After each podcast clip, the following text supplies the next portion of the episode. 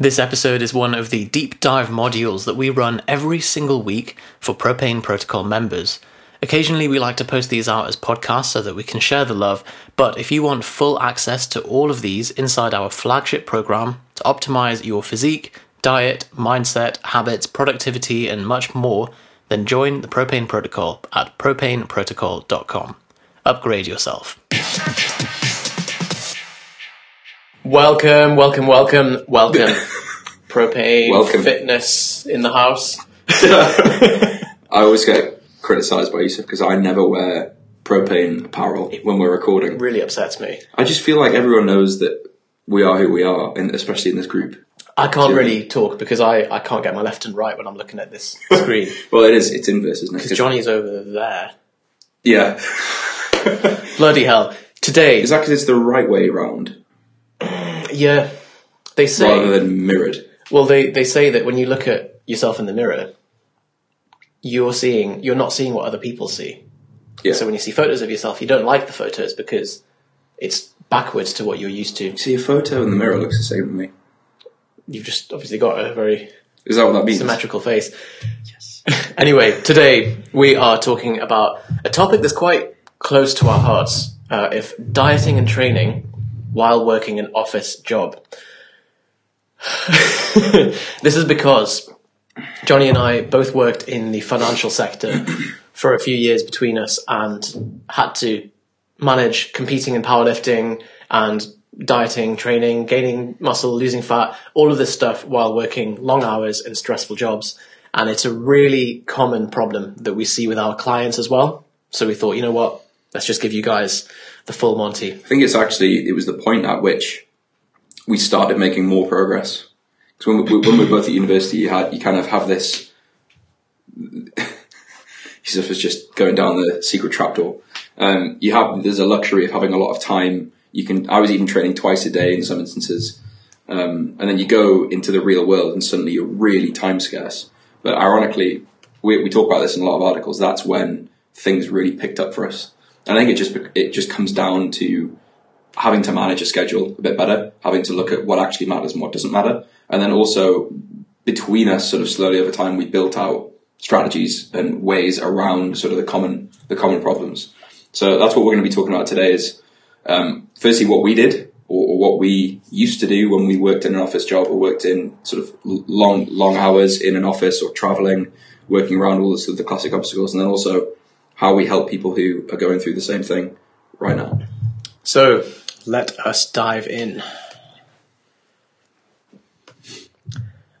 So, dieting and training while working an office job. This is the goal. This is who you eventually will become with these tips. so, um, you may get uh, pulled up by HR because you're not wearing trousers, but it depends on your, your office's dress policy. no, You can always wear suit trousers, I suppose. you can do. You, then, like a normal person, you'd be hmm. all right. So, the, Suit shorts, sorry, that's what I meant.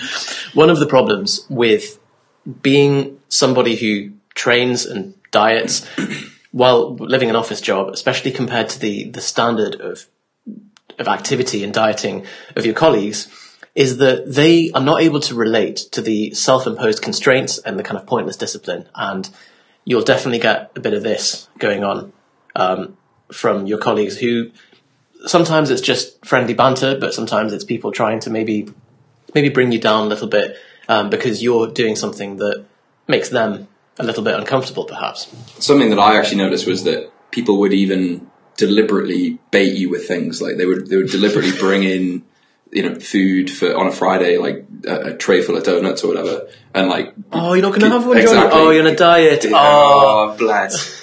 And it deliberately sort of make it worse. And so there's that side of it. You know, there's the constant, there's the existing discipline that you have to impose on yourself to prevent you from giving into the diet. And then you have external pressure from other people trying to make you deviate. There's that side of it. And then there's also the, as Yusuf was saying, like people just don't understand. So when you skip a social event or when you don't want to go out for lunch three days in a row or something like that, they just don't, they have nothing to relate to on that. So it just makes it harder in general. So, what are the key challenges that we see when we're working an office job? Now, the first thing is simply time limited training. Now, most people, especially if you're working in a kind of uh, well, at least for us in finance, the contract says nine to five, 40 hour week, but bullshit. There was not, it wasn't even close. And I didn't even sign that European time directive thing that, I did. well, Johnny did. Johnny gave in. That but- so you, isn't it? Not signing it. not signing away my rights. Well, it didn't even make a difference because I still you, you can't let the team down by being like, oh well, it's five o'clock. I know you guys have got loads of work to do, but see you later. So you will be limited on time, often finishing late, not enough time to go to the gym, or just too knackered to go to the gym, or you start early morning. So really, when you are training, it's going to maybe be morning training, lunchtime, or after work. Those are the three times that you can, or weekends and they're all going to be time limited. So that is a big factor in um, it's a big challenge with training. So I think the probably the biggest change that we have people make when they start working with us and they do work in an office environment is to at least consider morning training. And I don't think this is this isn't covered further. It is, yeah. It is. So we'll, we'll talk about that in a moment. But I think, as Yusuf says, the key is you're always dealing with you know you're not you don't have the luxury, especially during the week of oh, I'll just train for three hours. And that that luxury disappears as soon as you start working in an office environment. So time limiting, ti time limit on everything, to be honest, is a is a big big obstacle. Energy and motivation to train. We were both looking at each other like who's going to make that next point. So um, you will often feel like this lady. Your batteries get drained, and it's funny because you're sat down all day. It's not as if you're doing a crazy um, physical activity, physical job. Um, but you come away from the end of the day just drained and knackered because you you've really had a lot of muscular tension and, and head tension just from sitting in the office and dealing with rapid fire emails or whatever it is. And this is one of the uh, advantages really of manual labor where you're you're up on your feet and you're actually more refreshed throughout the day. So this is a big problem. Energy and the actual motivation to train. By the time you get home, you know that you've got to then get changed out of your suit, put something else on, go back out again to the gym. Like when the last, that's the last thing you want to do. You really just want to sit down and cuddle up with some biscuits and cakes. Speaking of biscuits and cakes, Was that you?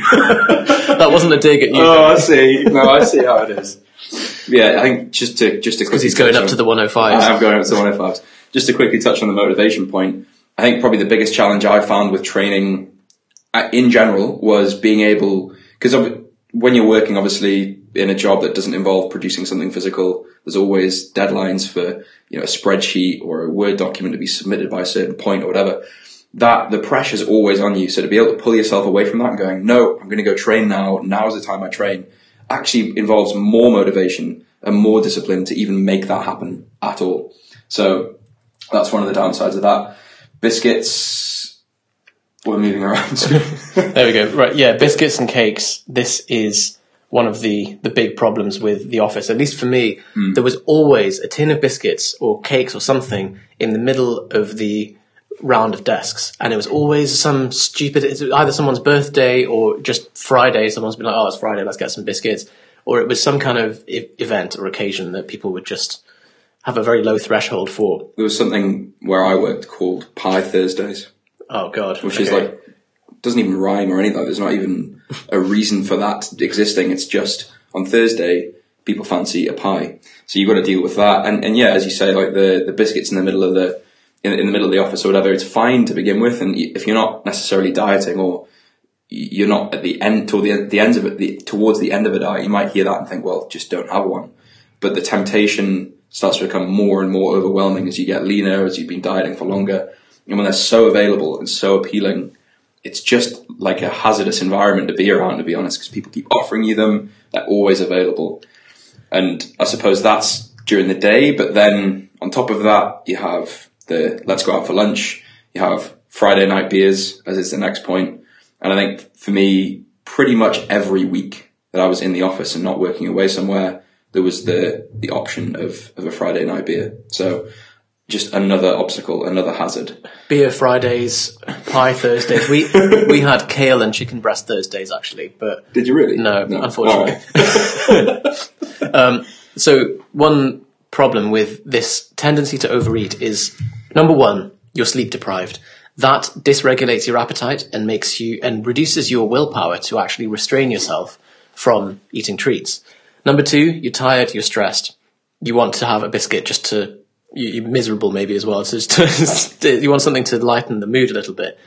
Number three, you're sitting all day. So your metabolic rate is lower than it would be if you were walking around and, and it's very hard to actually make up that activity. There's a lot of data coming out to say that even if you live a sedentary lifestyle that you try and offset by training intensely multiple times a week, even every day, that doesn't fully offset the negative effects of sitting on your metabolism and, and on the morphology of your fat cells.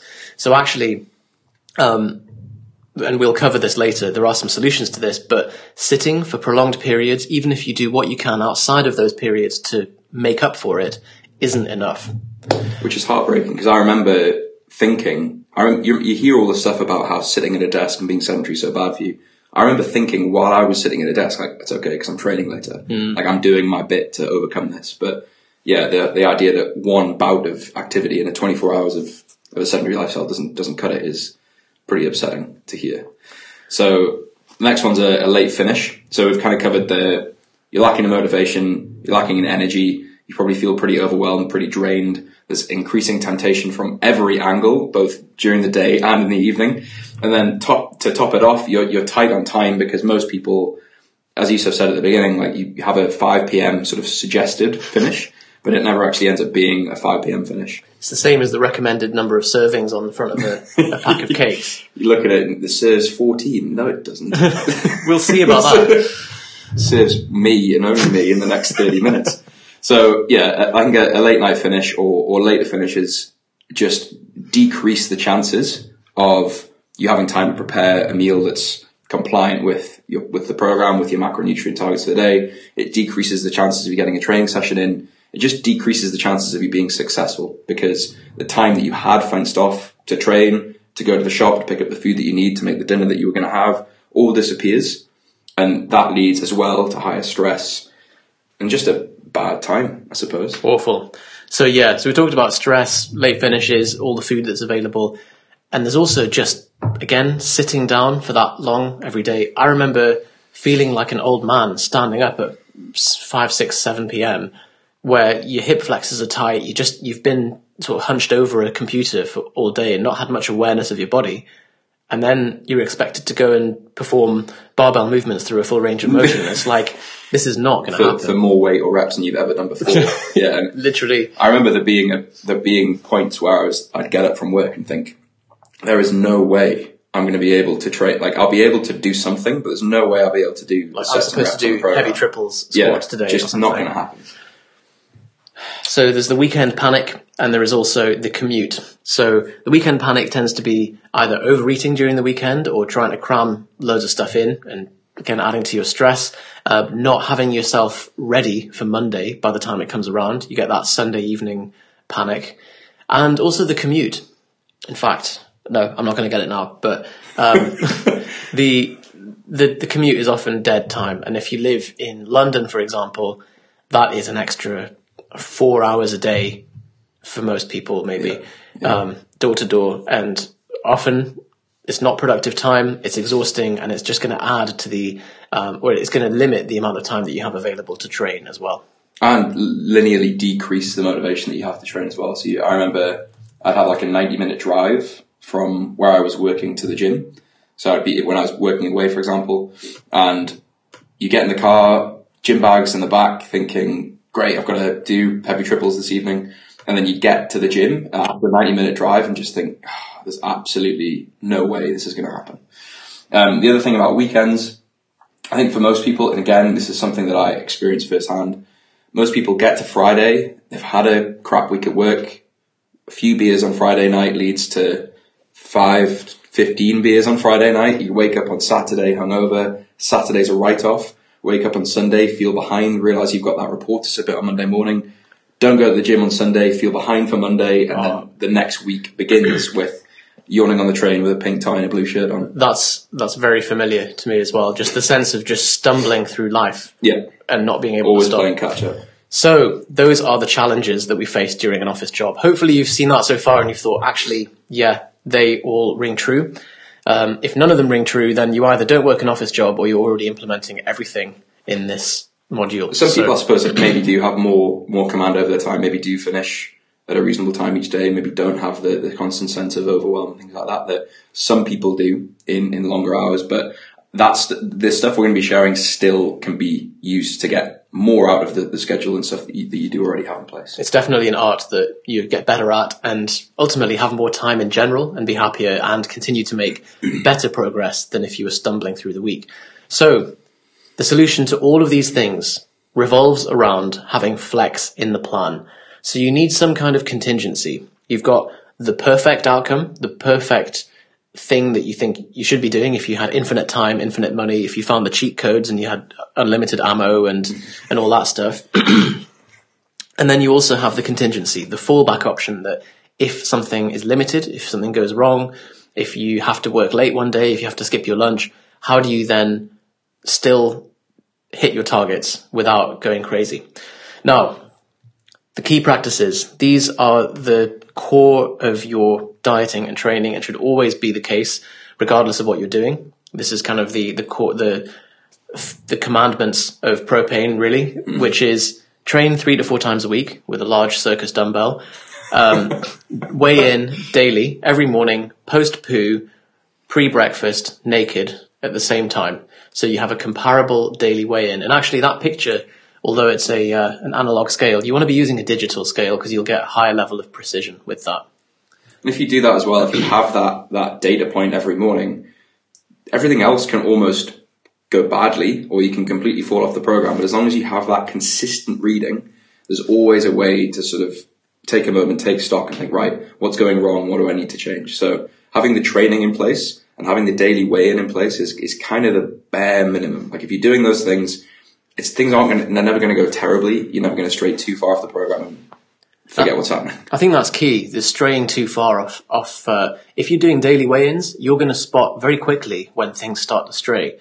If you're not doing it, you're doing weekly weigh-ins. You may have happened to. You may actually have an average weight increasing, but on that one day that you weigh in, it might be slightly lower for whatever reason. Maybe you've been drinking the night before and your weight is artificially suppressed, and you're not actually going to spot that you're gaining fat for four or five weeks in a row. And then by that point, it's harder to recover that uh, fat gain. the analogy is like checking your bank account like sometimes before you get paid, sometimes after you get paid, while trying to save money, and you've got no idea really what's going in what's that in what direction. So making sure that you keep a consistent, be really ritualistic about when I weigh in, the, the time I weigh in, the environment that I weigh in, and trying to keep that as a consistent thing that you do every single day. And I, I went as far as buying a set of portable scales you can get off Amazon. We'll include a link somewhere at some point with this, but you can get them um, if you just search travel scales and I, I put them in a bag. So if I ever got called to work away somewhere, I knew that no matter what, I still maintained that habit. I still maintained that measure. So training three or four times a week, getting your daily weigh-ins, and then hitting your average weekly calories is another big one. So we talk a lot about keeping things as simple as possible with, with the diet side of things and just aiming for a weekly average or a weekly total as much as possible. One of the reasons that's so beneficial when your life is not necessarily a predictable 24 hours a day, every single day that repeats, is you need to have uh, the ability to have a higher calorie day or a lower calorie day. You need to be able to adapt as things crop up at last minute. So remove yourself from the, I need to hit these calories every single day and start focusing on what is my weekly average. And that way, if you get to Thursday and things are straying too high, you can have a, a stricter Friday or a stricter Sunday or whatever fits in with your schedule. Next thing, one of the key practices, and some people flinch at this idea, is sleeping seven to eight hours per night. so look over the last three weeks. What's been your average sleep time? Do you even know what your average sleep time is? Like sometimes if we're not tracking it, we may think we're sleeping more than we are. Are you going to bed at a consistent time? Are you waking up at a consistent time? Are you finding that you require an alarm clock and that you often banging the snooze button? Are you sleeping in on weekends? All of these may be signs that you're not sleeping enough. Now, the big problem with this, and I'm not just saying this because it's like a general thing that's good to do to sleep more, but this will directly impact your ability to stick to a diet. Insufficient sleep leads to these things. So unfortunately, there's effects on homeostatic feeding behavior and non-homeostatic, so both the psychological and the physiological sides of appetite regulation, as well as the general drive to reduce your physical activity when you're underslept. All of these things combined, along with an office job as well, lead to a horrible cocktail for fat gain, increasing your energy intake and reducing your expenditure. So really, you're shooting yourself in the foot big time if you do not sleep enough for you. And it does vary depending on the person, but a, uh, a good sign of whether you're sleeping enough is do you hate life when you wake up in the mornings? Um, yeah, so, do, you, do you wake up and feel like you should, should be continuing to sleep? I think, or, or do you feel the need to lie in at a weekend is another good sign? I think even if you take the physiological, metabolic uh, Uh, side of it away and think, well, if I wake up and go to work feeling knackered, what's going to be the impact of that? For most people, it means that the same amount of work takes longer, which means that you have less, even less time to do the things that you want to do, which will be train, manage your diet, have free time, things like that. So I think something that I was always very aware of was how productive I was in a day where I'd slept eight hours versus six hours. And therefore the time I was able to finish work, how I felt going into training that evening, my hunger during the day. And I think everybody's had the, the feeling where they have a late night or a, a crap night's sleep and they wake up and their hunger's just kind of all over the place. You start feeling hungry mid morning when you don't normally feel hungry mid morning meals that would satiate you normally don't do the same thing. So that's a, a, massive, massive deal is getting enough sleep. And unfortunately, most people see sleep as optional or as a luxury. so much so that they're like, I'll sacrifice my sleep during the week and I'll, I'll catch up on the weekend. It doesn't quite cut it if you go through the week feeling knackered and only catch up Saturday and Sunday. It's interesting you mentioned the false economy of trying to sleep six hours and then ending up two hours less productive the yeah. next day. Yeah. You're like, well, if I just slept eight hours, I'd be two hours more productive and mm. and feel better while being productive as well. Yeah. So huge. exactly. So the final thing is any kind of self care habits. It doesn't have to be stretching or meditation, but anything that you do that is you time. For us, those three are pretty helpful and they seem to resonate well with our clients as well. But um, whether it's reading, spending time with your family, whatever it is, but actually actively cutting out time for that is really key to keeping your stress levels down and having some degree of autonomy and control over your life. Because when you start to feel that you're losing control over your time and your life, that's when you start to have this downward spiral and that's going to impact your physique the most. Think creating mental space and uh, slowing things down a bit or, or making things feel like they're happening slower allows you the pause when at five o'clock you sort of start to get sucked into more and more work again and you think, actually, you know what? I'll go train. I'll take a few hours off. And if you need to work again, you can return to work a few hours later once you've had a, had a refresh. So the only thing I would probably add to that on top of stretching, meditation and walking would be just scheduling things in your calendar. So making, making an appointment with yourself to train, making an appointment with yourself to stretch. Sounds really basic, but if it's in there, most people treat their calendar at work pretty seriously. They take meetings seriously. They turn up to meetings and things like that. So make, treat your training as the same thing. It's the same level of commitment and it requires the same attention from you. So moving on to training. So we, we typically recommend something like, as I used to mention before, three or four times per week. One of the benefits of four times a week that I used to find was the nature of the job that I worked was that I would get pretty last minute. So like the Friday before I'd be told, oh, you're working away next week. And suddenly you realize I don't have gym access. I can't train in the way that I want to. How do I go about adapting my training? And so four times a week was something that I was able to, to compress and do six days a week if I needed to, or down to two days a week. And it it was very flexible. And something like 531, something that reduces the training down to there's three sets and one working set that I need to do allowed me to make keep things extremely quick and flexible if I needed to. The trainings can be sub maximal if you need it to be, and it's so simple. Like you can take it, make it work for you right now, and it doesn't require constant adjustment and constant overthinking. If you want to go a step further than that, you can do an out of the box training program that we've written for you for free. It's called Dieting and Training for the Busy slash Lazy Man. And you can download that program from our website. So um, I will include I'll include that link now uh, there we go. It's in my history because it's such a um, such a great article. so there we go. You can uh, you can follow that. It's two to three times a week training. It doesn't require spreadsheeting or templating. If you're away and you don't have a training log with you, then you can just get in the gym and just follow it. So check that out if 531 is, is overkill for you.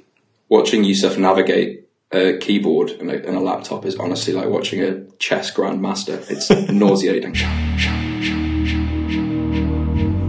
Hey, Johnny here. Just a really quick interruption to this episode to let you know about a resource we now have up and running on propanefitness.com. One of the most popular questions we get from readers and listeners is Hey guys, what would you recommend for my starting calories for fat loss or muscle gain? How much protein, carbs, fat?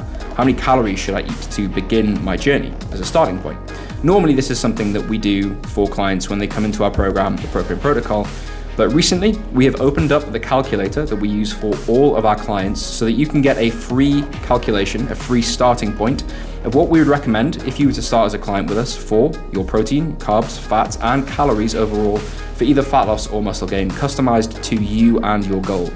If you want to get access to that, it is totally free. You just have to go to propanefitness.com forward slash calculator, enter your information, and we will send your macros and your calorie recommendations to that email address. And we'll also send you a few free resources over email just to pad that out and ensure that you have the best possible chances of reaching your goals in fat loss and muscle gain. Hope you enjoy the rest of this episode. Um, so something I alluded to earlier or mentioned earlier was morning training. Um, pretty much everybody that I that I coach that works a job that involves this kind of 5 p.m.s up for question scenario prefers morning training, and it's one of the benefits is that so many situations can can require your evening at last minute with no notice. Very very rarely, and I'm sure, I'm sure it does happen if you work with international uh, offices and things like that. But very rarely do you have to wake up at 5 a.m. for a meeting. Like it's certainly less rare than a 5 p.m. meeting. And so the morning's a time you can carve out, make consistent, and it's your own time. And if you make that your habit. So three times a week, four times a week, you just know I wake up at this time. And by the time I've arrived at work, my training's done.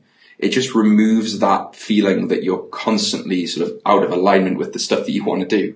So you can work till 7 p.m. and it doesn't matter if you need to. So that article that I've written, uh, the top five tips to succeed with early morning training goes into some of the mechanics of how you actually make that work. It's something that does take a bit of time getting used to if you've ever had to wake up for an early flight, for example, much earlier than normal, and you kind of feel fragile and shaky and cold and pissed off with the world, imagine then trying to go and do a top set of squats. Like it's, it needs some bedding in time. So check out that article, use those tips and make sure you kind of give yourself some time. But if late finishes are a problem, morning training is such a simple, quick fix that just makes your training very consistent. Next, we have lunch the big hurdle of lunch, and it often can look like this if you're out with the uh, the team. So or worse than that. yeah, crappy canteen certainly can do. So that can be the problem. The canteen, maybe you're going for a work lunch with the team, and you can't be the dickhead that's ordering the lettuce and chicken breast if you're dieting or whatever. Um, you might be getting a hot dog and chips because it's quick, convenient, and cheap, and there's a chippy next door that maybe does a staff discount, something like that. So the solutions there are many, and we want to make things as flexible as possible for you so that you're not coming in and having to eat the same thing every day or having to always eat clean, for example, or any of that. So, number one, a protein bar. Portable, keeps for a long time, doesn't have to be in the fridge. You can have a box of them in under your desk. They're just a pretty good way to make sure you're hitting your calories. Otherwise, shakes as well. The only downside of shakes is obviously you must wash out your shaker. if, if you've ever had the experience the pleasure of leaving a shaker in your car um, after you've had some whey in it, like in a on a summer's day or overnight, and then it just stinks Toxic. out your car. That's it. You've got to fumigate. So, something I've been told by a few people. I've not experienced this firsthand, but apparently the metal shakers that companies like Myprotein, bulk powders, Protein Works are starting to do don't smell as much. Right. So that's a that's a top tip, but don't don't blame me if it's if it's not true. I just a few clients have mentioned that the metal shakers are better for that. If you do have to leave the protein shake in the drawer for whatever reason, um, baking powder quite good as well. But what for putting in the shaker? Yeah, it just helps right. clear out the smell. Okay. Um, so yeah, so you can have so protein bars and shakes are kind of the convenience thing, and then packed lunch as well, something that I used to do a lot. Does does come with a bit of criticism, to be honest. Uh, most people don't bring a packed lunch; they they just go with whatever the um, the canteen's offering. So you'll have to handle a few questions, but it does just mean that you are in a situation where that lunch is taken care of, and you don't need to think about it anymore. Um, something that I used to do a bit more than than planning my meals in advance was actually either skipping the first meal of the day, skipping breakfast and, and bumping that back. So if you know that there's going to be something at the at midday, so like a, a team meal or a lunch out or something like that, skipping that first, skipping breakfast, if breakfast something that you normally do, and just freeing up the calories for the, for the latter half of the day. Or something that we call the two one day one, the two one day planning method, which is basically just batching sort of the boring stuff in the first portion of your day. So the first two meals would be hitting the, the functional aspects of your diet, the fiber, protein, micronutrition, getting enough water in, things like that. So that in the evening, if you want to just be completely free and eat whatever you want, you can do that. The, you could flip things on its head if, if lunch is the, is the meal that you're going to be um, having the, the fun aspect with. So the first meal and the last meal of the day would just be, I know that in the morning I'm going to hit my pro- most of my protein intake, cover off my fiber, and then I'll do the same in the evening and allow myself to have the burger and chips at lunch, subject to my calorie requirements. So there's there's no better feeling, to be honest, than being able to do stuff like that with colleagues and friends or whatever, and feeling still in control of things, still feeling like you're following the diet program, still feeling like you're adhering to the rules. 100%. This is so important to be able to still enjoy your life and not just live this monastic lifestyle because you're just going to be running against the grain all the time and you're not going to have the support of your co-workers in this.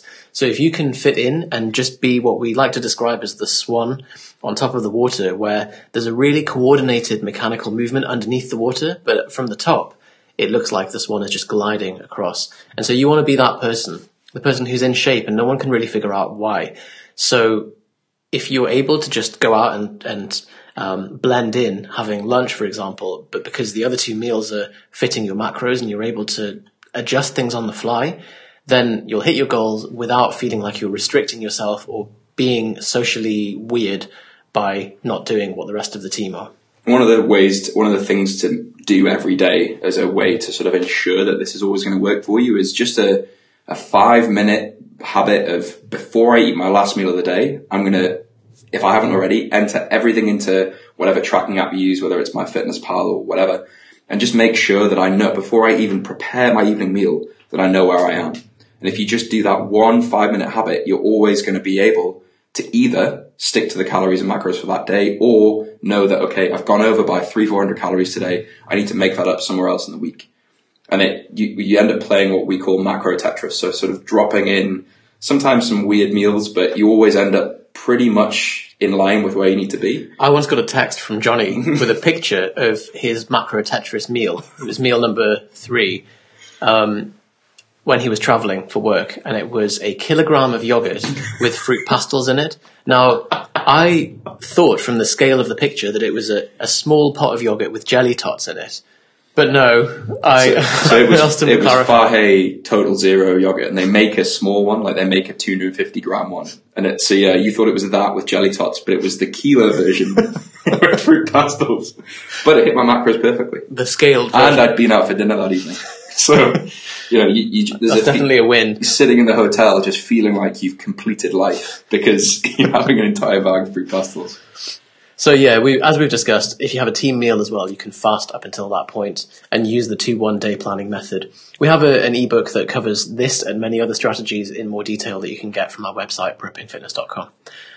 So team meals, um, we've discussed fasting until the meal, and the other problem is alcohol. Now, alcohol is just, it's too big a topic to cover in this session. So the best thing to do is if you really struggle with alcohol and how it fits into your diet, check out again the article on this propanefitness.com forward slash alcohol and you'll be able to see the full strategies there. That took Johnny a while. Yeah, it's more like a dissertation. It's like 8,000 words, but it, it does cover all of the aspects really. And there is a lot to consider with alcohol, but I think the key takeaway is that you don't have to live a life where you don't drink. If you're, even if your goal is aggressive fat loss, it can still be worked in. And I think what's important is that you're aware of the strategies and that you just do a bit of planning in advance.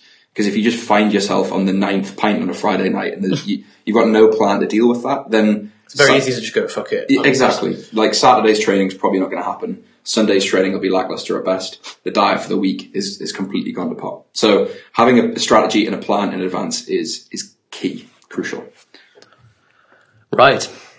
Next, we have tightness. So that was one of the challenges we outlined at the start, and this can often feel like you at the beginning or at the end of a, uh, a work day.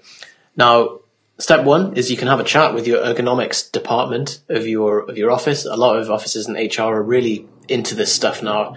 It's become quite fashionable. Um, now, standing desk, sometimes they will replace the desk or they can even just take you for an ergonomic assessment and look at the way that you're sitting and see if there's anything that they can do from a desk and office design perspective that will improve things.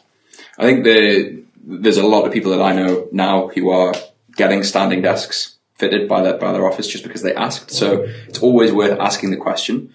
I would just say if you are going to make that transition to do it slowly, we're actually at a standing desk right now.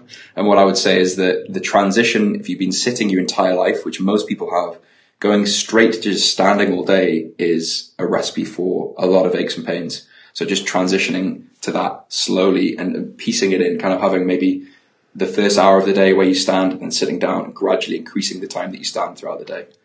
Now, there are a couple more strategies, and some of which may look you, may make you look a bit weird in the office. However, luckily we are going into a, an era where more and more people are living healthier lifestyles in quotes, and so having a hockey ball that you put in your ass every day at work becomes less and less weird as the years go on, which is good because I think. I suppose in your bum cheek, we should clarify. yeah, I mean, don't unless your office condones it, don't put it in your ass.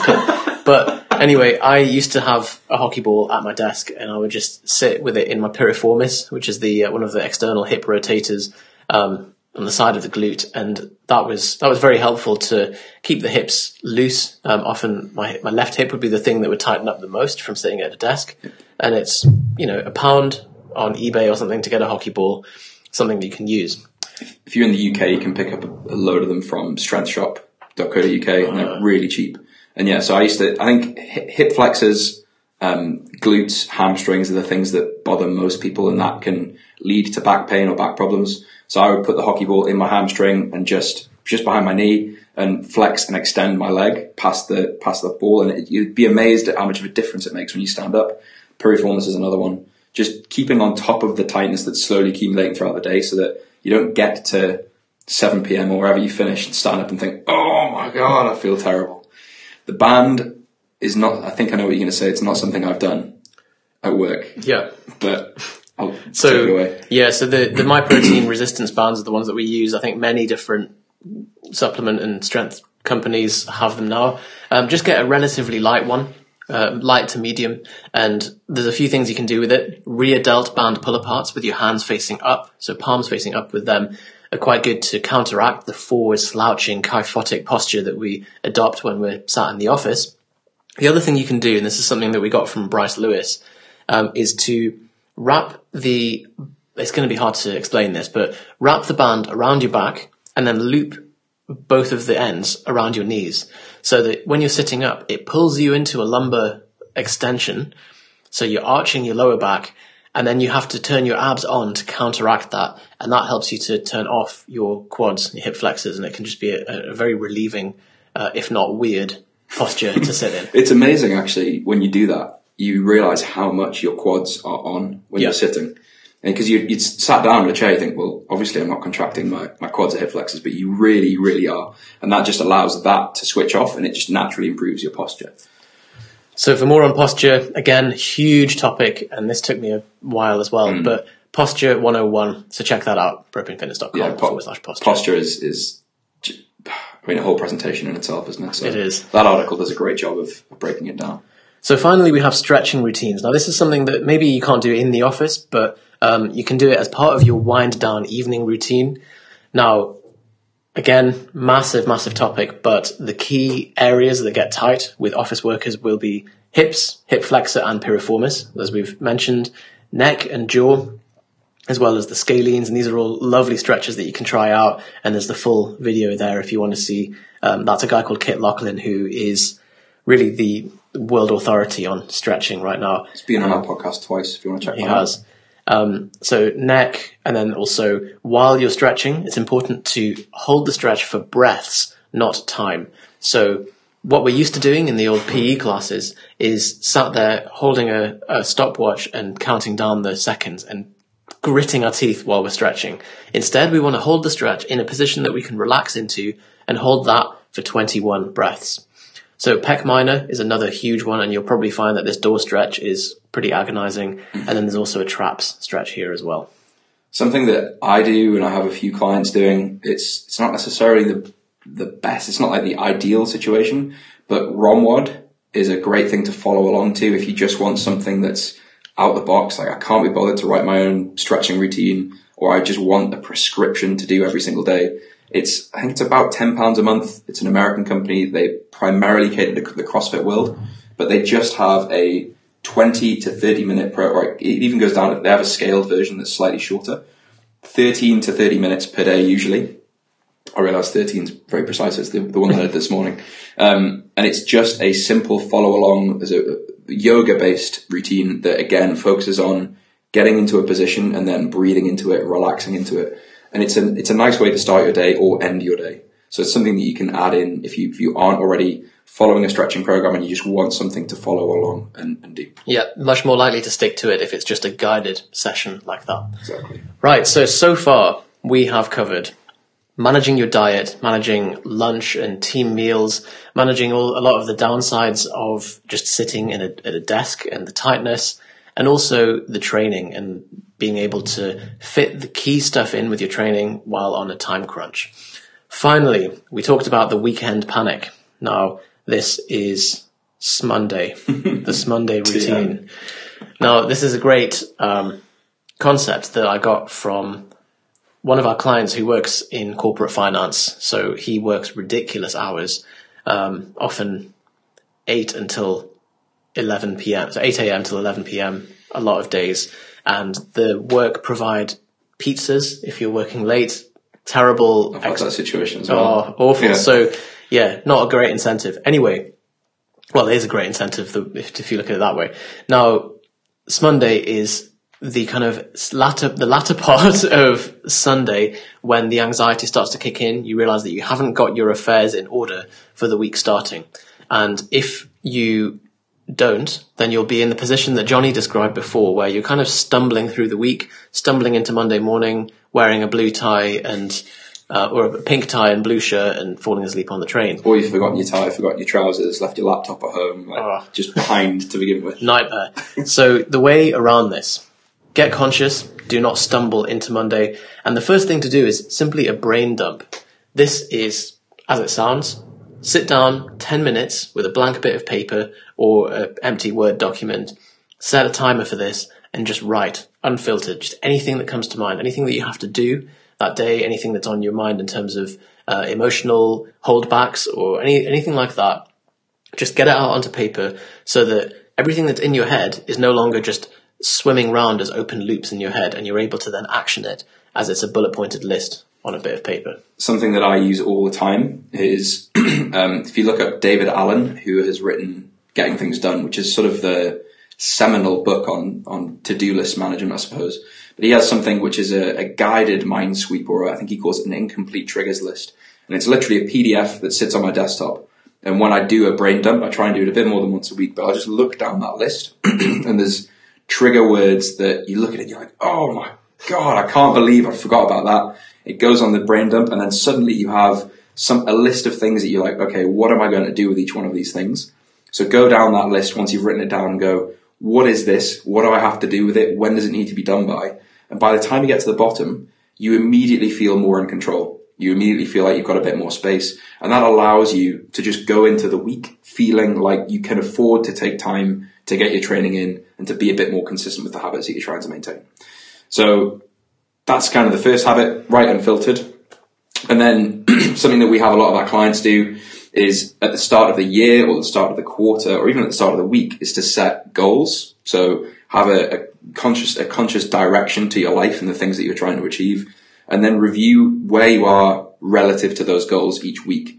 So taking Sunday's a perfect time to sort of retrospectively review and use that as, as a, a cue to plan forward as well. So what went well this week? What didn't go well this week? How do I need to course correct and adjust to get me back on plan or even accelerate things even further? So if you don't have goals, then set some. You know, it's, it's absolutely pointless just going through each week mindlessly, not really moving things in the right direction. So understand that every week needs to be linked in some way to what you're trying to achieve on a, on a higher level. One of the easiest ways to do that is to set annual goals or quarterly goals and then just link each week's actions to that.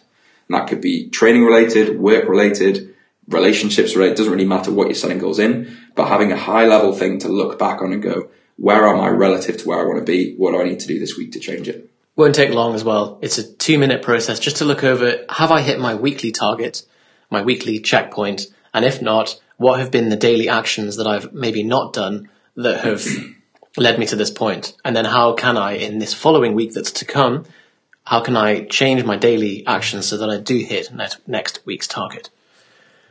Right. Also, batch processing. I am really keen on the idea of batch processing. Now, I'm going to start with a story, which is this guy. This is someone that we know who fills up two pounds of petrol every day. And he does this because he thinks that it saves him money.